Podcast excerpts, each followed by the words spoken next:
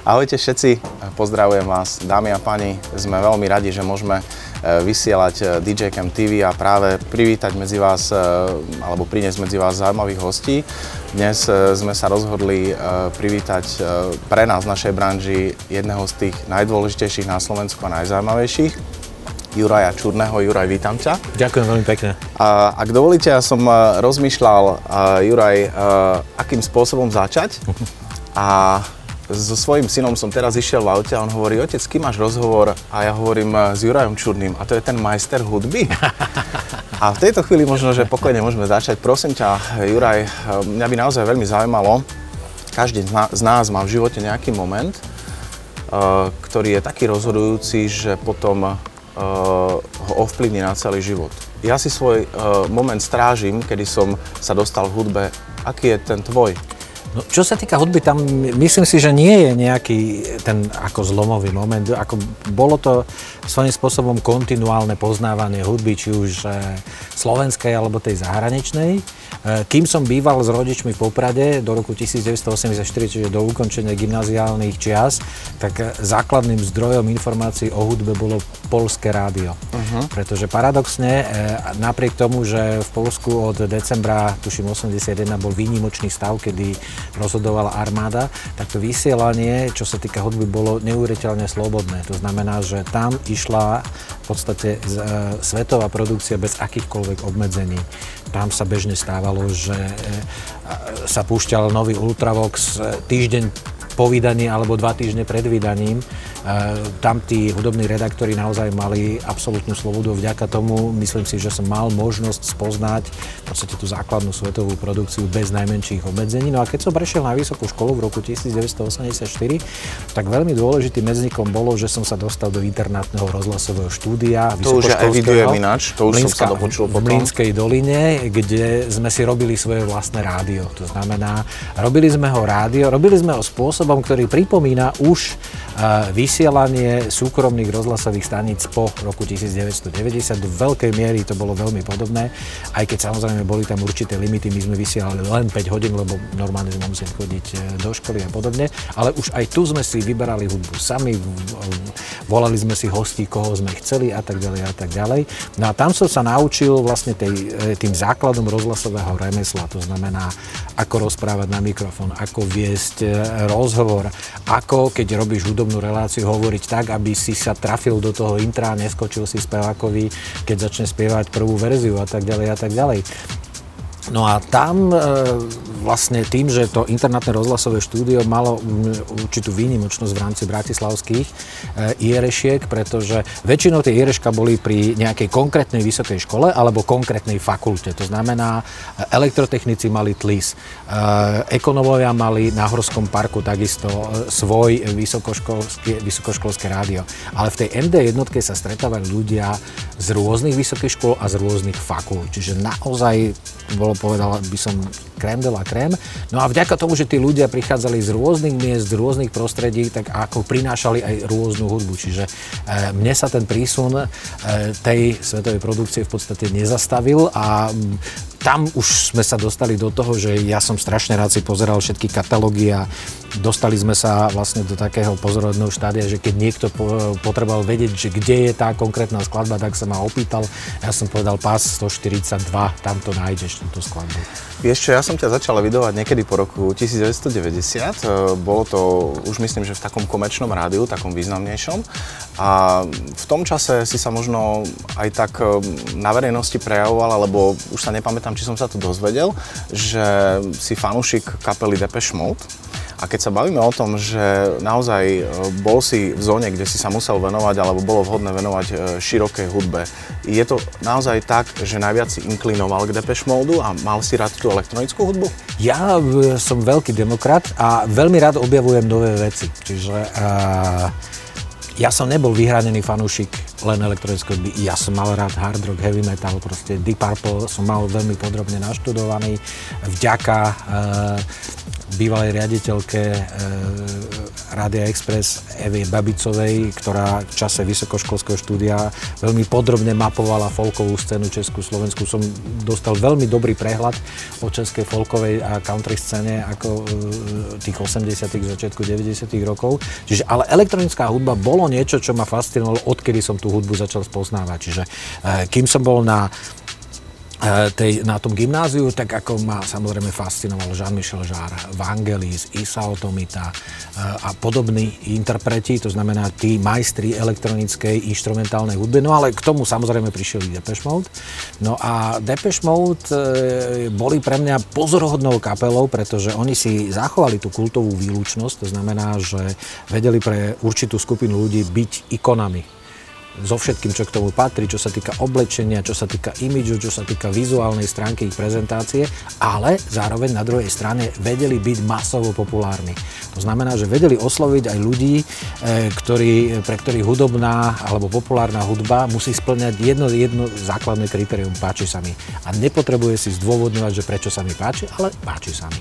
Čiže Depeche Mode je pre mňa práve tým ideálnym e, príkladom interpreta, ktorý má aj svoje oddané kultové publikum, ktoré skúma jeho tvorbu a jeho život do úplných až neuveriteľných podrobností a zároveň vie osloviť aj tú e, všeobecnú skupinu ľudí, ktorí ako z tých 20 hlavných hitov sa im páči, alebo ich oslovujú len tie 4, ale dostatočne na to, že ich spoznajú po prvých troch tónoch. Musím ti dať zapravdu, pretože ja sa mm, tak ako keby e, bližšie pohybujem e, okrem elektronickej hudby aj pri jazze a funku. A je veľmi čudné, ale je to tak, že ľudia, ktorí milujú povedzme funky hudbu alebo jazz, možno nevyhľadávajú elektronickú hudbu, ale Depeche Mode si vážia. Ano. Čiže tam niečo naozaj nájdu. Takže e, súhlasím. E, Plánoval si vlastne svoj život prežiť v tom, že budeš do seba nasávať informácie o hudbe a dostane sa až tu, to znamená do dnešnej doby, do roku 2021 a všetci ťa vnímajú ako e, človeka, ktorý je vlastne otvorenou knižnicou? E, ja vo svojom živote si nič e, nejako podrobne neplánujem. Ako všetko to nejakým spôsobom vyplynulo z nejakej situácie, lebo ja som študoval vysokú školu ekonomickú, obchodnú fakultu, ekonomiku zahraničného obchodu, čiže keby som išiel to, týmto smerom, tak zrejme by to bol pre mňa len nejaký koníček a venoval by som sa nejakým podobným záležitostiam, ale po roku 1990 na jednej strane začali vznikať rádia a to bola neuveriteľná možnosť a naša generácia mala tú úžasnú možnosť, že si mohla robiť rádio podľa seba spôsobom, ktorý dnes je nezopakovateľný, e, ale je to logické. Prepač, to vám závidím, Áno, veľmi by sme chceli. Máš, má, máš čo závidieť naozaj, lebo uh, robili sme si v dobrom slova zmysle, čo sme chceli, ale na druhej strane sme sa chceli učiť, chceli sme sa zlepšovať. Nemali sme pocit, že a teraz nám to patrí a my vám budeme e, ukazovať, že ako to má byť a len tak, ako my to robíme, je to správne, lebo nie je to tak. Takže začalo sa robiť v rádiách, ale zároveň začali vznikať e, hudobné vydavateľstva. No a s nimi som začal v podstate komunikovať. E, potom vo veľmi veľa vydavateľstvách som aj priamo pôsobil ako človek, ktorý má na starosti či už, dajme tomu, vyhľadávanie umelcov, to znamená, že keď som robil v BMG, tak sme oslovovali interpretov zo slovenskej hudobnej scény, aby pre nás vydávali albumy. Potom, keď som prešiel do Forza Music, do Opusu, tak som mal na starosti aj distribúciu, čiže paradoxne vrátil som sa k tej nejakým spôsobom ekonomike a podobne.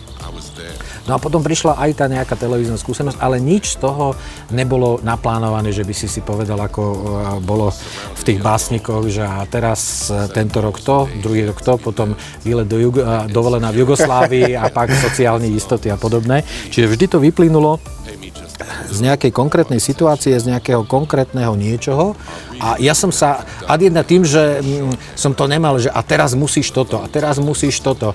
E, nechal som tomu voľný priebeh a paradoxne, ako tá príležitosť potom prišla za mnou a mojou úlohou je už len potom dobre sa jej chytiť. Ako v tejto chvíli mal som jednu otázku v hlave, ale na 80% si mi ju zodpovedal.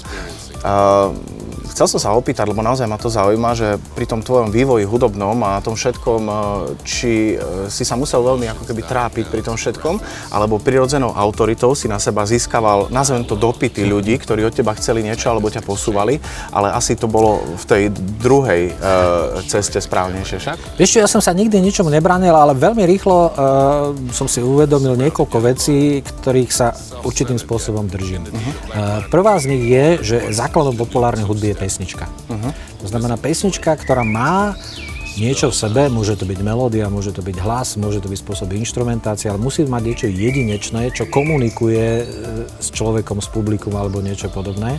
Keď tam nie je tento základ, nepomôže ti akákoľvek reklamná kampaň, čokoľvek, čo si vymyslíš okolo toho, urobíš neviem čo všetko.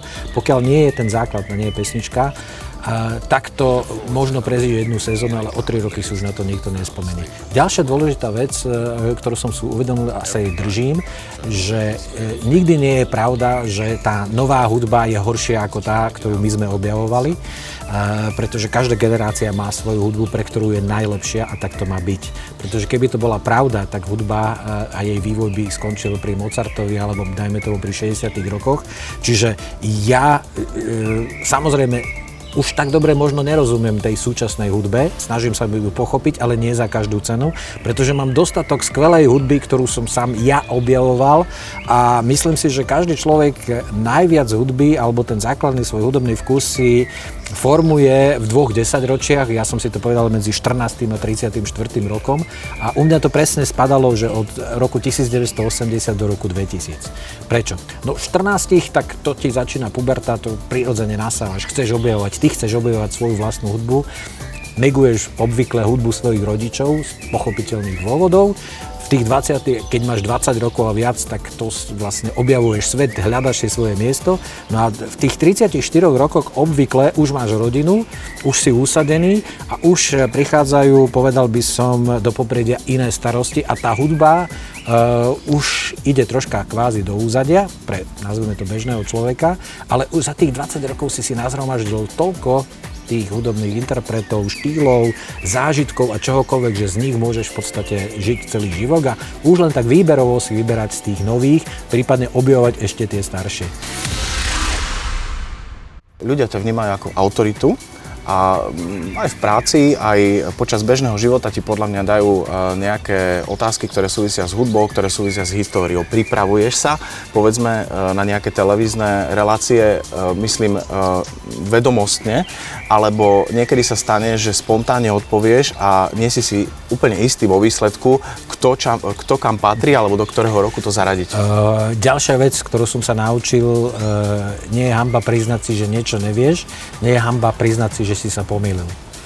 A pretože nikto nie je neumilný, nikto nie je vševedúci a ja už vôbec nie. Samozrejme, keď viem, o čom je tá daná relácia, tak sa snažím čo najlepšie byť pripravený, pretože e, si myslím, že sa to patrí že keď mojou úlohou je odpovedať na nejaké otázky, ktoré súvisia s danou problematikou, to je moja úloha. Iní E, ľudia, dajme tomu, keď hovoríme o Čarčov, e, ich úloha je robiť tú príjemnú zábavu, príjemnú náladu, príjemnú atmosféru. Mojou úlohou je dodať k tomu nejakú, nazvime to, faktografiu, ešte spôsobom, ktorý nebude, nazvime to, školomeckým, poučujúcim, ale tiež tam možno dodať nejaký taký jemný, humorný potón a podobne. Čiže pripravujem sa, ale bežne sa nám stalo aj na nakrúcanie a potom sa to samozrejme objavilo aj vo vysielaní, lebo je to vďačný prvok, že som niečo nevedel, Adela ma mala za čo zvo voziť a bolo to výborné.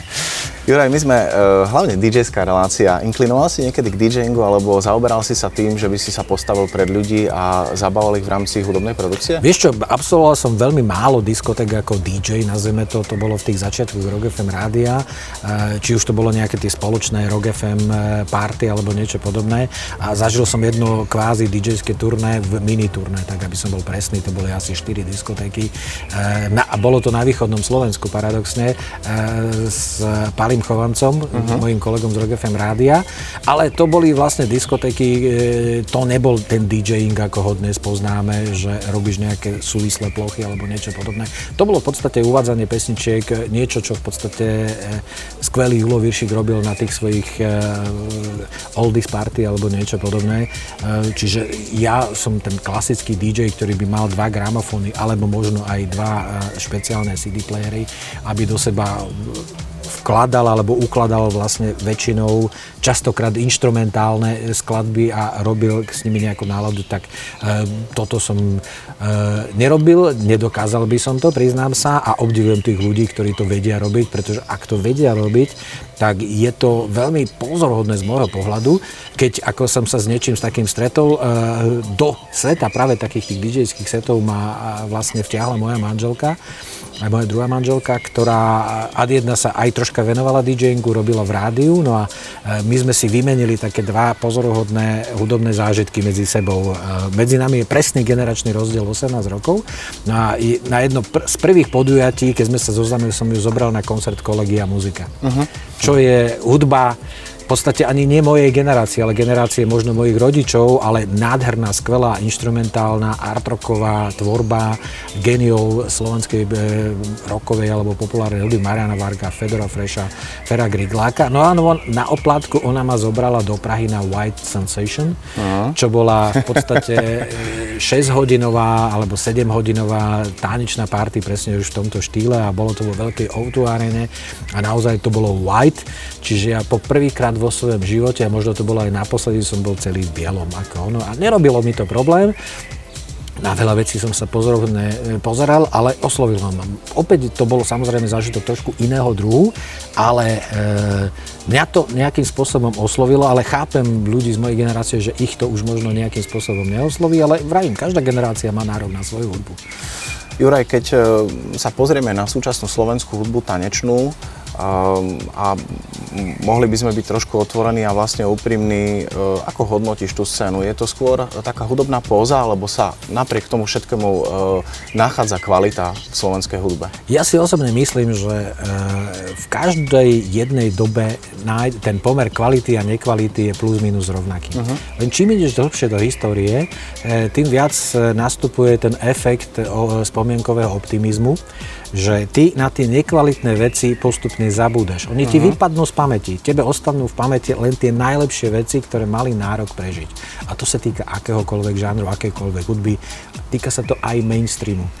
Proste, e, ja som si dal tú námahu, že som si popozeral niektoré single a niektoré skladby, ktoré v rámci možno toho popového mainstreamu aj e, čo sa týka e, slovenskej populárnej hudby boli vysielané, dajme tomu v 80. a 90. rokoch ale niektoré z nich si myslím, že už dnešnej generácii nepovedie vôbec nič a celkom zaslúženie, pretože nemali nárok to prežiť.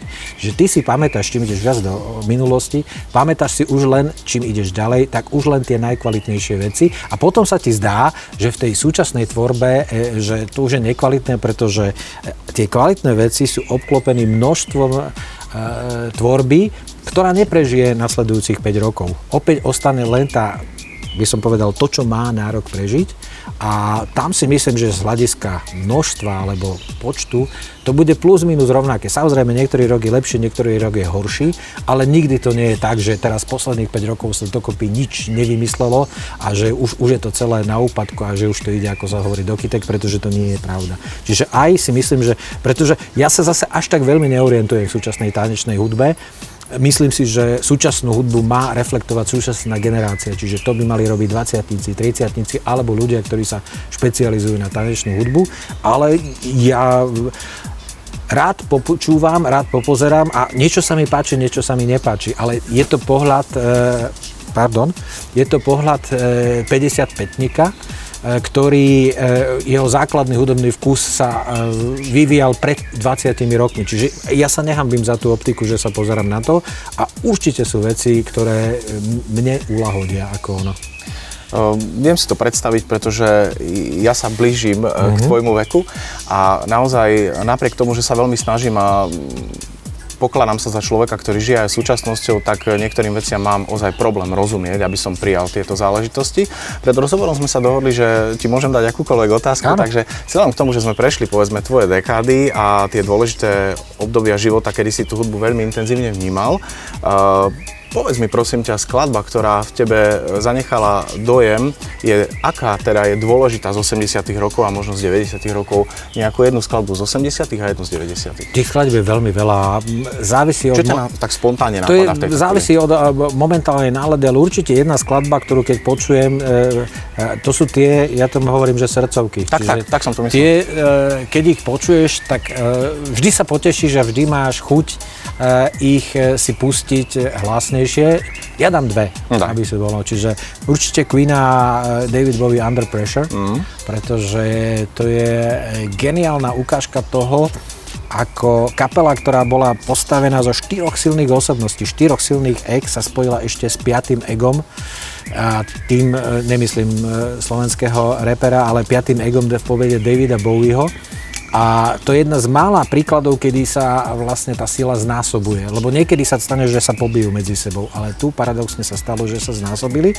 No a druhá skladba, ktorá nejakým spôsobom, e, keď už teraz hovoríš, že tak ten brainstorming, tak to je od skupiny YouTube, Video Without You, kde je neuveriteľný ten úvod, kde Edge drží vlastne na jednej strune ten základný tón, rytmika robí veľmi jednoduchý rytmus a do toho ide Bono, vlastne tým svojim emotívnym hlasom a keď to potom prepukne do toho refrénu, proste do tej hlavnej časti, tak z toho idú také emócie, že človek má chuť, keď je sám kričať a ako sa mu to páči. To je ako keď dá nejaký futbalista nádherný gól, s ktorým nikto nepočítal, alebo je tak krásny, že si ho stále pripomínaš. Tak to je presne ten prípad.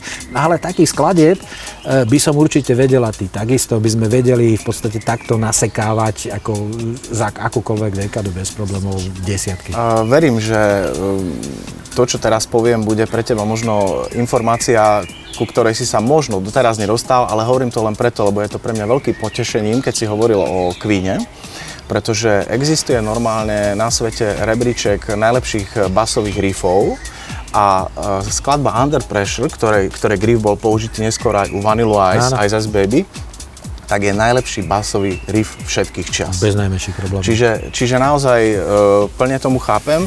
Juraj, je v tvojom okolí veľké portfólio ľudí, ktorí rozumejú hudbe alebo môže s nimi rozprávať do hĺbky, tak ako si povedzme teraz začal rozprávať o YouTube a tí ľudia e, to radi počívajú, vedia na to reagovať alebo vlastne viete zdieľať priestor v čase a rozprávať sa o tom? Vieš čo, paradoxne teraz sme začali robiť a vzniklo to úplne náhodou. Opäť e, v mojom živote sa veci dejú tak, že si to nenaplánuješ, ale proste E, robil som jeden podcast u Milana Lieskovského, ktorý My sme ho počuli. Áno. Takže boli vlastne, a to ma ja pozvali ako hostia, za to, že šuhajce na panvici, ak si dobre pamätám. No a oni ma tam v úvodzovkách grilovali. A to bolo presne ten generačný posun, že oni tušili, že existuje nejaký Juraj Čurný, nevedeli si príliš predstaviť, že čo to bude za človeka a tak ďalej a tak ďalej. Čiže to bol ten generačný stred. No a na základe toho uh, podcastu vznikla myšlienka, aby sme robili Hudobný podcast s Flebom, mojím v podstate generačným kolegom a človekom, ktorý programuje niekoľko rozhlasových staníc, ktorý takisto je fanúšikom hudby veľkým. A vznikol vlastne e, ten podcast názvom Hudobní džentlmeni, kde ja som povedal, že ja rád budem hovoriť o čomkoľvek. Nechávam na vás, čiže je to primárne na Flebovi, aby vyberal témy, ktoré on vždycky mi dá a ja mu poviem, že áno, nie, na 99,5% sme sa vždy zhodli. No a potom e, my sa o tých veciach rozprávame a rozprávame sa spôsobom, ktorý možno e, aj zaujíma tých ľudí, ktorí nás počúvajú, dúfam, verím. Mne to robí veľmi dobre a je to niečo, čo si myslím, že možno, že k tej hudbe, o ktorej my hovoríme, môže pritiahnuť aj tie generácie, ktoré ju už zažívajú sprostredkovanie. Tak ako ja som zažíval sprostredkovanie Beatles, a mám tam čo objavovať, tak si myslím, že keď my teraz hovoríme, dajme tomu o Šade, hovoríme o Queene, hovoríme o Princeovi alebo niečo podobné, že práve tie nové generácie, ktoré neboli pri tom, keď tá geniálna hudba vznikala, ich k tomu môžeme nejakým spôsobom pritiahnuť. Ale to je permanentne sa opakujúci princíp. E, my sme ešte nemali, dajme tomu možno tie rozhlasové možnosti, ale ja som napríklad veľmi rád čítal články Jižiho Černého v Melodii alebo ďalších výborných e, českých hudobných publicistov, ktorí e, písali o českej, slovenskej, ale takisto aj svetovej tvorbe a na základe toho ja som chcel objaviť, že o čom to oni hovoria, keď o tom tak nádherne, vzletne opisujú, aké to je, že ja to chcem tiež zažiť. No a takto vďaka ním som objavil veľmi veľa skvelej hudby. V rámci DJingu my všetci uh, chceme a je povinnosťou uh, hrať legálne. Áno. Slovenský ochranný zväz autorský je organizácia, ktorá zastrešuje vlastne eh, aj DJ-ov, aby splňali toto kritérium v rámci Slovenskej republiky a ty si súčasťou Slovenskej, eh, Slovenského ochranného zväzu autorského. Prosím ťa, povedz divákom, eh, aká je tvoja úloha v tejto inštitúcii? Ja pôsobím, pôsobím v úlohe konzultanta pre PR a styk, dajme tomu, s verejnosťou či už odbornou alebo tou širokou. To znamená, že ja nie som priamo zamestnancom SOZA, ale e, mojou úlohou je e, na jednej strane identifikovať možné nejaké komunikačné veci, na ktoré by SOZA mala reagovať. Na druhej strane komunikovať e, v jej mene aj s jej súhlasom o veciach, o ktorých e, SOZA e, myslí si a má oprávnený dôvod si myslí, že má, malo by o nich komunikovať s verejnosťou, pretože v prípade SOZY je veľmi veľa, povedal by som, takých dlhoročných predsudkov, že to je výpalnická organizácia, že to je výmysel komunizmu alebo niečo podobné. Sa aj my, áno. No a ja im vysvetľujem, že viete, ale SOZA bude mať na budúci rok 100 rokov. Ona vznikla v roku 1922. To nie je výmysel komunizmu, to sa veľmi milíte ale treba SOZO zrušiť. No je v poriadku, keď zrušíte SOZA, tak sem príde nemecká GEMA. Pretože tie autorské práva nezmiznú s tým, keď by ako niekto si povie, že, ako, že tu je nejaký problém, že tu je SOZA. No keď nebude SOZA, bude iná organizácia, ktorá bude zastupovať e, autorov hudobných diel a bude, si, e, bude trvať na tom, aby boli dodržiavané autorské práva, pretože tak sa to slúši a tak sa to patrí. A moja skúsenosť so SOZou, e, keď som bol aj členom priamo orgánov, že bol som člen členom výboru určitý čas, keď som ešte pracoval vo vydavateľstve Opus, je, že je to organizácia, ktorá si myslím, že je veľmi dobre riadená a veľmi dobrým spôsobom, ak k nej nepristupuješ ako k nepriateľovi alebo niekomu, kto treba e, vyhľadiť z površku zemského, tak vie sa s tými používateľmi autorských práv nájsť e, spôsob spolupráce tak, aby všetci boli spokojní. Čiže na jednej strane tí používateľia hudby vedia, že e, tie peniaze, ktoré oni zaplatia SOZE, sa dostanú do, na konec koncov k tým autorom a na druhej strane SOZA vlastne potvrdzuje, že na Slovensku platí právny štát tak, ako platí v Európe alebo v civilizovaných krajinách, že autorské dielo je presne taký istý výrobok, ako je rožok, ako je kniha, ako je kolobežka alebo čokoľvek. A keď niečo používam, je slušné za to zaplatiť a je správne za to zaplatiť. Takže toľko by som povedal, že to je moja úloha v rámci SOZA. Toto povedomie e, pomaličky, ja viem, že sa to nikdy nepodarí do úplnosti a že to je beh na veľmi dlhé tráte, ale ja v tomto som e, trpezlivý a myslím si, že ktokoľvek, kto má, že nie je absolútne predpojatý, viem s ním debatovať na túto tému a vieme si vysvetliť tieto nuancy. Naozaj mám aj túto skúsenosť, aj my, ja som rozprával s tvojimi kolegami vlastne v Bratislave na Soze, aj, aj s kolegyňami, ktoré tam máš. DJ Camp je partnerom Sozy a Soza DJ Campu a dospeli sme naozaj k tomu názoru, že ešte pred niekoľkými rokmi to bolo veľmi také, také hranaté, tie vzťahy, aj presne ako si ich popísal, ale v súčasnosti naozaj eh, to vedomie sa posunú posunulo a tí ľudia začínajú chápať a začíname v pokojnej atmosfére, nemyslím my, ktorí jednáme, ale aj ty za nami, všetko, všetko riešiť tak, aby sme hrali legálne, aby sme to prijali a aby ano. to fungovalo. Ja vysvetľujem to, lebo častokrát prídeme s usporiadateľmi do takej paradoxnej situácie, vysvetľujem mi, že viete, ja musím zaplatiť ono, musím zaplatiť toto a mne už na sozu neostáva čas. Hovorím, že ale prepač, ale keď nebudeš mať tie pesničky, tak si si prenajímal tú sálu úplne zbytočne, pretože nebudeš tam mať čo ono. Ale to je strašne veľa peňazí a to ako ono.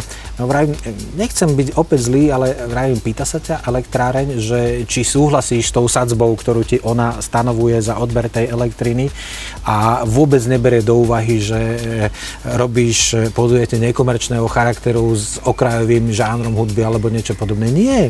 Elektrárny ti naučtuje pre presne tak isto, ako keby si robil nejaký akýkoľvek, pretože je to elektrina, čiže aj v prípade, eh, nazveme tých autorských práv, je to z môjho pohľadu elektrina. Tak ako bez elektriny neexistuje koncert, tak bez autorských práv eh, u, interpe- u autorov, ktorí sú chránení eh, ochrannými zväzmi a to je rozhodujúca väčšina, to je viac ako 90-95%, eh, tak ako proste nemôže sa ten koncert uskutočniť, pretože keď nie je elektrina, tak hudobné nástroje nehrajú a keď nie sú pesničky, tak sa to podujete nemôže konať.